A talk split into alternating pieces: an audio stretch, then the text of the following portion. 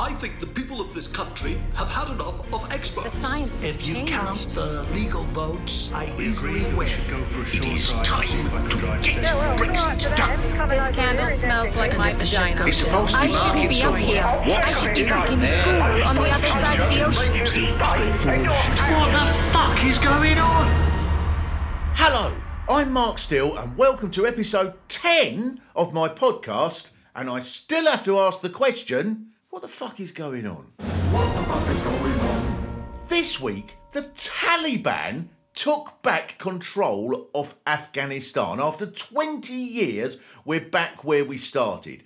But this is a new Taliban that says it's modernised, so we shouldn't be cynical about them because they claim they've become inclusive and diverse. So we should believe them. Soon they'll tell us we've scrapped our law that we will execute perverted sodomites. Instead, we're going to execute same sex partners because all our jihadists have been ordered to attend a language awareness course.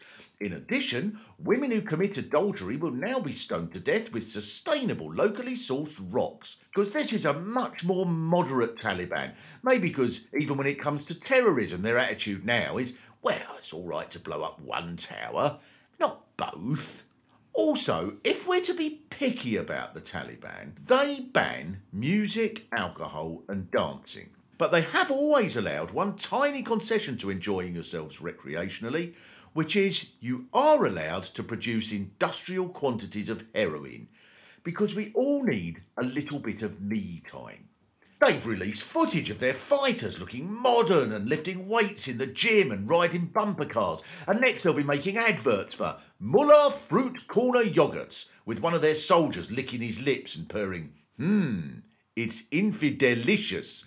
Even so, they're probably not the people that we hoped would take over when we left the country. After 20 years and hundreds of lives and billions of pounds, if you're greedy, you might hope for something a little bit more than to be back where you started. Now, many people seem to be blaming the Foreign Secretary Dominic Raab for being on holiday and not even making a phone call as thousands of people tried to flee Kabul. And he replied, No one saw this coming, and to be fair to him, nobody did, apart from the intelligence and the military and most foreign politicians and reporters and anyone who watches the news. So, in a way, it's quite sweet to have a foreign secretary knows nothing about anything that's foreign apart from his own holiday. So, when someone told him Kabul has fallen, he probably thought they meant the prices for a weekend break and thought, oh, that's handy, I could nip over in September to refresh my tan. So now we have to puzzle out why it is that no one was prepared to defend the regime that the West put in place. Now, a few people did suggest 20 years ago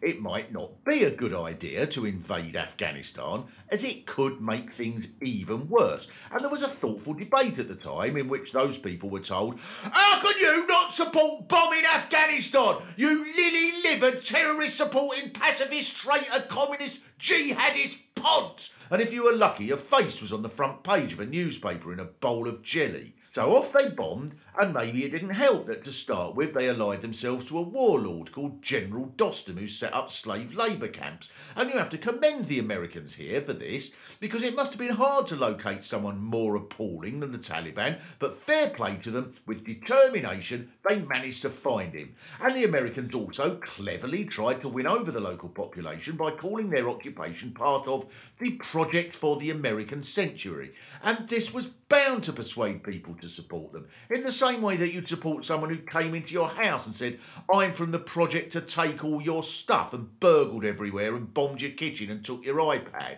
In 2010, the regime was declared the second most corrupt government in the world after Somalia. And I bet Somalia only came first because they bribed the judges. So now, thousands of people who fear the Taliban might not be as chilled out as they're saying they'll be are trying to flee, including hundreds who were helping us, and lots of people here are asking what they can do to help them.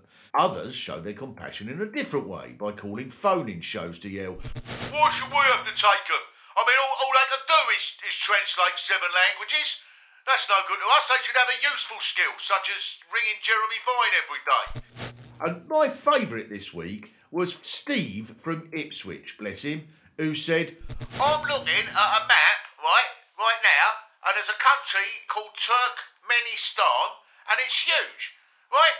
So, as they've got all that room, they should take them. This is the answer to so many problems. If there's an earthquake or a drought or a war, send the refugees to somewhere huge. I mean, look at the Pacific Ocean. It's massive. Why can't they go there? It must be wonderful in the simple world of Steve's Head, where you can see people running from a burning building screaming, and instead of the complex array of thoughts that would plague most of us, all you think is, I hope they don't come to Ipswich. So I think we should support Dominic Raab because if George W. Bush and all the others had gone on holiday like he did and not made any phone calls instead of invading the place with no clue what they were doing, this whole fiasco might have been avoided.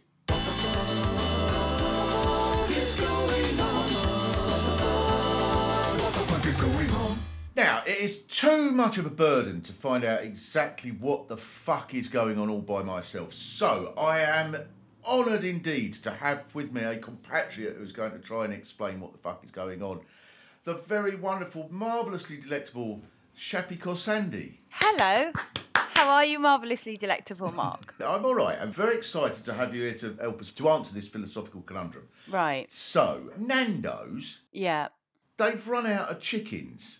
I have not been able to sleep. How can you run out of chickens when you're that's the whole purpose of Nando's is chickens, and they're sort of like a great success story of the modern world, Nando's, and they've run out of fucking chickens. Chickens. Well, you know, there's a finite amount of chickens in the world. And it was when I went to Myanmar. All right. It was the first time I've been to like a developing country and I saw market traders selling live chickens all stuffed in these bags. Right. So you just get handed a bag of, you know, 10 live chickens.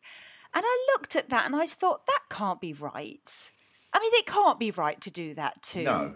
An animal. And when they have a restaurant like Nando's, you have to really have a lot of chickens raised in really awful conditions in order to supply people. And it's just not possible to churn out that many chickens. They're not grains of rice, they're animals. And I'm delighted that they're in this predicament because I don't think any chicken should be eaten unless it's been raised in a loving home with plenty of acres to run around in and maybe a little sheep as a mate. And stroked and that. and stroked and loved and, and listened to and read to. And, and when it's ready Yes. when it's ready it can go take me now.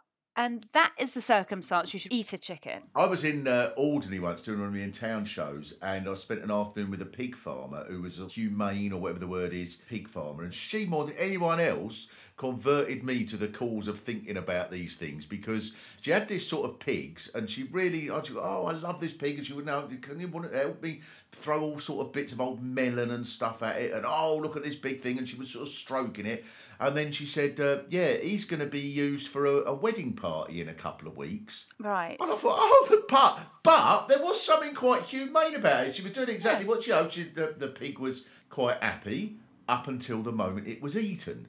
And that's sort of halfway. There is a sort of halfway house with vegetarianism that I think's probably all right, isn't it? Make the thing really happy until you kill it.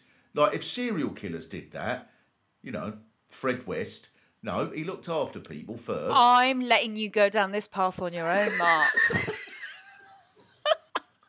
send me a postcard from cancel land but could you eat a pig that you were mates with No, I'd feel really uneasy, and that's why we're hypocrites. Absolutely, you see, it's a very hypocritical thing. I mean, I personally can't handle Nando's or Kentucky Fried Chicken or anything like that because it's like they're not they're not apples. You just can't go around Yeah. growing animals for meat without having any sort of connection with them, any sort of responsibility for their well-being. You just can't. And so um, I, I don't do any of that. But of course, you know, I did do right up until I had these feelings about sort of five years ago. Do you know what I mean? So I can't be a hypocrite either. It took a long time for me to see it that way. Yes, I reckon in a hundred years' time, this will be the thing. The seven survivors on Earth will probably look back and go, "What? They used to breed chickens for a place called Nando's, and then just eat them like that, and then all of that sort of thing. And how could they do that? Because by then they'll discover that chickens can talk if only we listen to their language, and that they can do complicated maths puzzles. How did they used to do that?" Even so, despite all of that, it is funny that they've run out of chickens.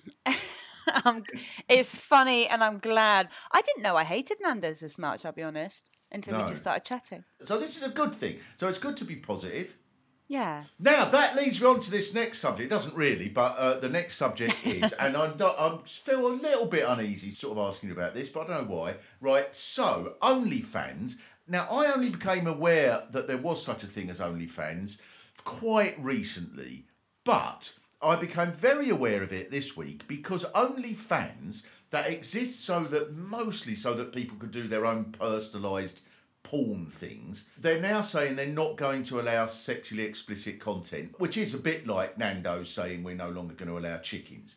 So, what the fuck is going on then with OnlyFans? Why has this happened? What is this? What is OnlyFans? I'm of the wrong generation. Well, you've got a computer, have You told me once you'd never watched porn. I don't watch porn. Amazing. No, you've never watched porn on screen. I'm not interested in it.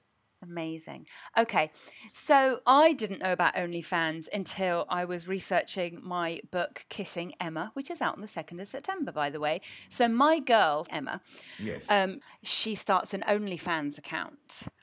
And I don't delve too deeply into it, so I don't say what she does on it, but it is up to the person themselves. It has been up until now. What they do on it could just be snaps, it could be porn. The fact that they've cancelled that they're not permitting sexually explicit. Now, listen, I am not an expert on the sex industry. I'm just telling you how I feel because I've always felt that sex workers, sex work should be decriminalized, which Right. is it's different to legalized. I have to make the distinction. It's decriminalized. right. And I feel that if you are a sex worker, Jesus, OnlyFans meant that you got all the money. They keep 20%. I was listening to it on the radio yesterday. So that's the same as in our industry. That's what we give Yeah, to yeah. an agent, right? That's how it should be. I think to make a person their own boss while selling sexual images and tailoring it to people who have asked for particular things. You look, why are we still trying to ban sex work? Why? And why, when we found an outlet where it's safer, you're in your house, you're not letting strangers actually near your person, you get the money. It's never going to go. Why are we so puritanical about sex work still?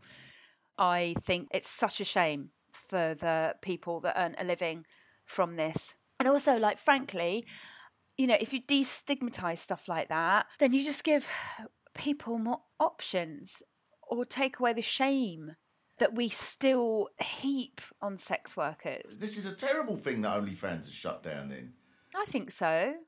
I mean, I've never personally used it, but they provide a service. Yeah. Are you with me? Yeah, yeah, yeah. No, I'm completely with you. Although uh, it's just not, it's still not my cup of tea. I might do an OnlyFans just for you, Mark. I'll, I'll just read stuff out.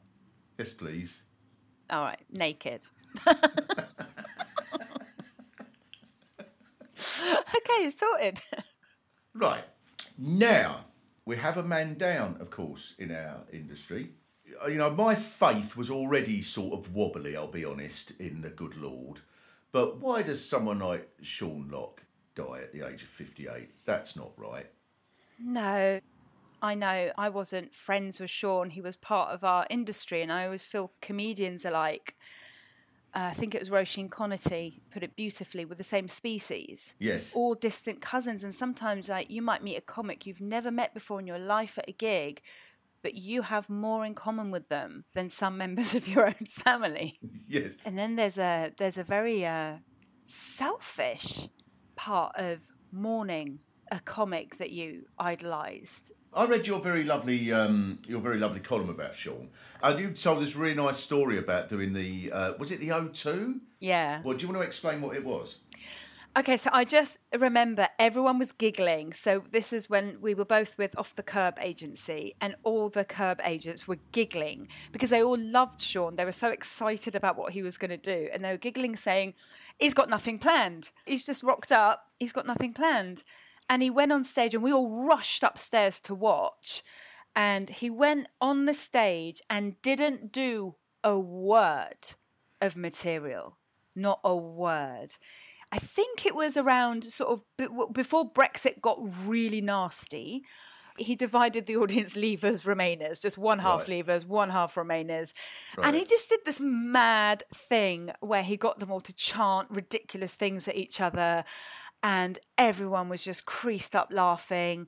And it was one of those moments in comedy where you can't describe exactly what happened, but you just know that the energy he created in that room and bound 20,000 people together as though they were at a cozy little, you know, party in someone's back garden. And that is so hard to do that. I would be, I mean, like, my God, you'd be terrified. You'd be all week thinking there's 20,000 people. I want to get every word of this and write it and Oh yeah, everything. that, And that's what I said. I said the rest of us idiots, you know, did tried and tested material.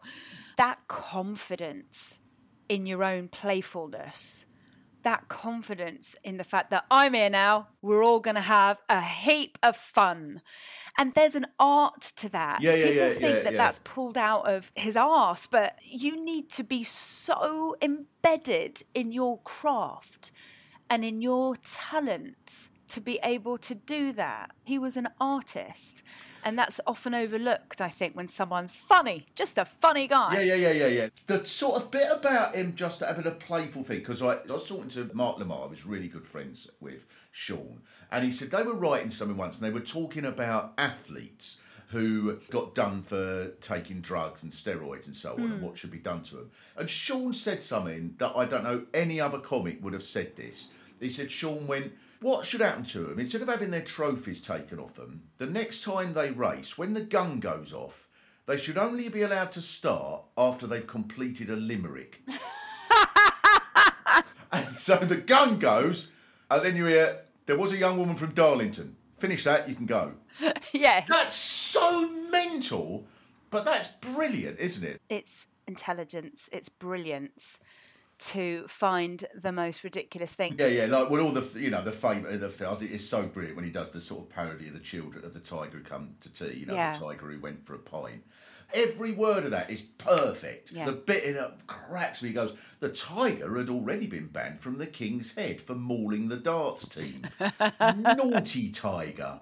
Uh, that is so, so funny. And also, how many parents have read The Tiger Who Came to Tea and just thought he drunk all of Daddy's beer, and it was, it was always. I remember reading it, just thinking to myself, that mum's an alcoholic. She, she makes up a story She's, what are you doing? Need that." every time. And, to, and and as a comic, it's never it never occurred to me to pull it out and make Yeah, it a yeah, thing yeah, and trust that the audience will have thought the same thing that picked up on the beer bit in that book. Yes. and it's a massive a heap of intelligence to pick the thing from your brain that is the thing that everyone's going to relate to. And it seems so easy of course a limerick to, and also to trust that everyone's going to have had you know the same thought process but you're the one that has brought it to the fore and pointed it out And those little details. So, as Pete writes on this podcast pointed out, the, one of the brilliant little details in that, uh, the tiger even drank all the rum that they got in for the Caribbean night. and so, yes, all remains to be saying, I'll be seeing you later. And Yes. in between now and then, I'm going to be watching my team versus your team, Palace versus Brentford. Oh, go on, bees. Am I convincing? Bees. I've become a bees fan ever since they got in. Yeah, you look like someone from a documentary about the 1970s going around with a knife, calling yourself the Brentford firm. Lots of love. Bye bye, Shappi. Thank you for explaining to us what the fuck's going on. See ya. What the fuck is going on? At last, after three cancellations, the next James Bond film, No Time to Die, is going to be released next month. Now, I like a James Bond film, but I'm not an expert. Luckily, we have with us someone who is George Galloway.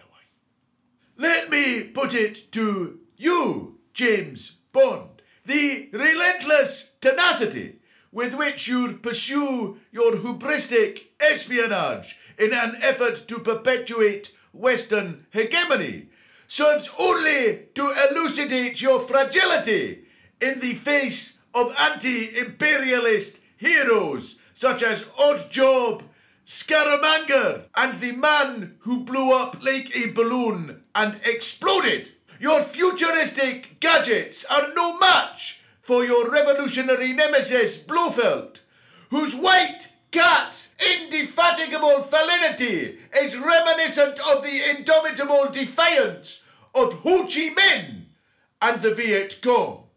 That, Mr. Bond, is why I will only be giving your latest film two stars on Amazon Film Reviews.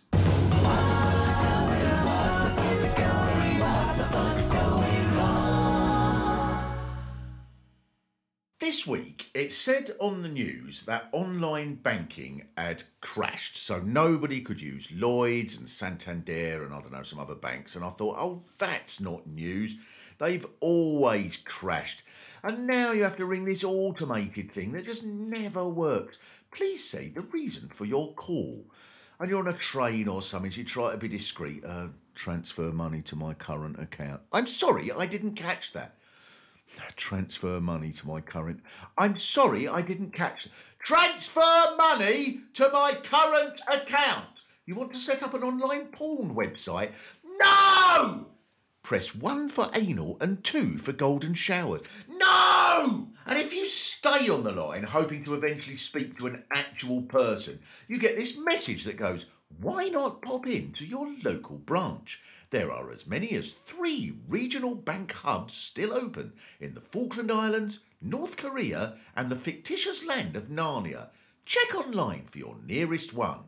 All these sorts of places are like it now. They've removed the humanity. I got this bill from Southern Water for £1,300. And they started sending bailiffs letters. And there was no one that you could ring up and speak to and say, This bill is obviously mad. And eventually, after two hours, I got someone to answer the phone and they said, We do advise you to pay the bill and try to sort out any miscalculation later.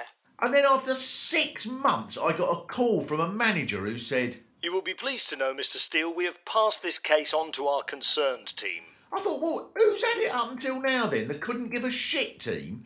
And then I got a call from someone who said, Have you been using an unusually large amount of water? and I knew as soon as I was saying it, I shouldn't do this, but I just couldn't help it. And I went, well, I did turn the house into a dolphinarium, but everything's like this now. I took the car down to the garage to book it in for an MOT, and the bloke said, oh, Monday should be all right, but it's easier now. You just go home and book it in online. I said, well, we've just agreed, haven't we? He said, no, but it's easier now. You go home and book. How can that be easier? How can it be easier than us just agreeing it for me to go home and spend an hour and a half trying to log on to your impenetrable website with a password that I first put in eight years ago when I was pissed and couldn't possibly remember. Then have to fill in page after page of registration things that you can't ever know and nobody ever gets it right first time. Where do I put the postcode? And oh, then you press send and then there's them little red lines that they love putting around the boxes as if there's someone in the office going, ha ha ha, he's got it wrong. We can make him do it all over again. Invalid date of birth must contain an item of fruit. So you do it all again and press it. Oh, now what? Oh, you haven't accepted the terms and conditions.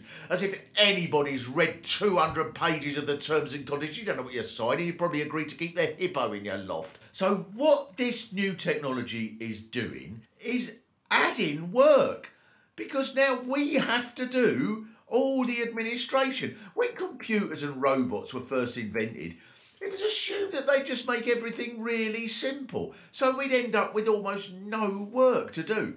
And then you'd get little items on programs like Tomorrow's World that went, Darling, I'm home. Oh, goodness, that was a long day. You've been gone for over 10 minutes. Yes, Nigel was off sick, so I had to cover for him.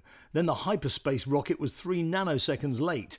Signal delay outside Venus. Oh, never mind, darling. The robots cooked your favourite pilchards on toast. Bon appetit. In the 1930s, John Maynard Keynes predicted Labour saving technologies might lead to a 15 hour working week when my grandchildren come of age. But now the working week is longer than it was 50 years ago, and most of our leisure time is spent filling in online forms. So you get emails saying, We noticed last week you bought a Kit Kat. Would you like to review it? And everyone wants feedback. If a parcel is delivered, you're asked to review that. Not the parcel, but the delivery of the parcel. Please give us your thoughts on the quality of the delivery of the parcel. And I'm always tempted to put, unfortunately, your delivery team accidentally put a bomb in the parcel, and now everyone in the street is dead. Disappointing, two stars. Now, this week there was a terrible earthquake in Haiti, and events like this obviously have an impact on us all. I heard a woman talking about it in a cafe. Of course, when you see the devastation caused by these earthquakes, you can't help but worry, because it could cause subsidence in one of our properties. I mean, we've got a place in Provence. It was a nightmare getting insurance as it was, without this Haiti business playing havoc with the Richter scale. We've had a lot of trouble with the builders, as it is. They're locals, and, well, you know what the French are like. And it's so annoying because they don't speak English. And we've been going out there for years, so you'd have thought they'd made the effort to learn it. Our daughter, Nectarine, is very good at French, because she got an A for an essay called Monsieur Marceau et dans le jardin. And she says these builders can't speak it properly at all. So, anyway, Richard Madeley said on Good Morning Britain that they set up a charity for the victims of the earthquake. So I rang them, asking if we could have some of the money, just in case it had caused subsidence to the outhouse. And their reply was quite rude, to be frank. And I explained to them Colin needs the outhouse, as he's head of marketing for Pringles across the whole of Reigate. And this woman said we have whole villages here with no running water. But that's the trouble these days. It's just me, me, me with some people. Uh, excuse me, yes. I asked for this water to be filtered through Scottish Heather. Could you go and do it now, please? I'm in a hurry. What the fuck is going on? So I've got some messages from listeners to the podcast from all over the place, which is lovely. For example, Jack Nichols writes, I'm enjoying what the fuck is going on, especially the little jingles and sketches.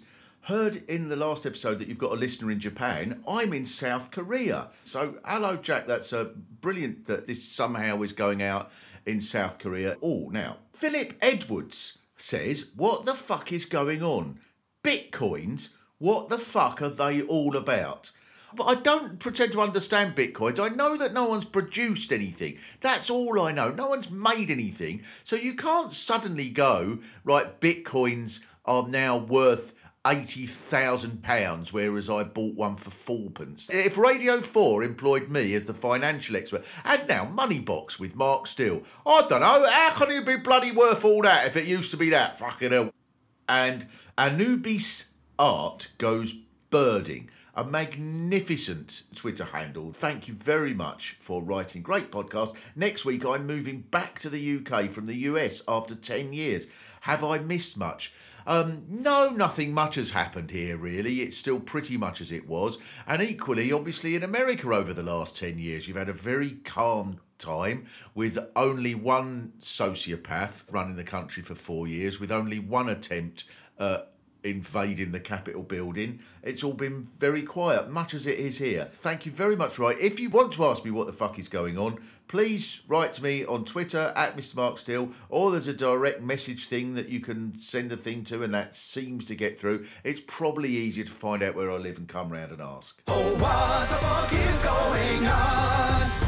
Now, if you are seriously going to try and find out what the fuck is going on, then it's very important to get the perspective of the younger generation, who, after all, are going to have to work this out for many more years than we are. So, I was very astute in this because I bred someone of the younger generation, who we have with us now. Elliot Steel, are you here? Yeah, I'm, I'm here. It should be at Elliot on Twitter and at Elliot Steel Instagram. If we do, there, there's a serious lack of plugging people's socials on this show.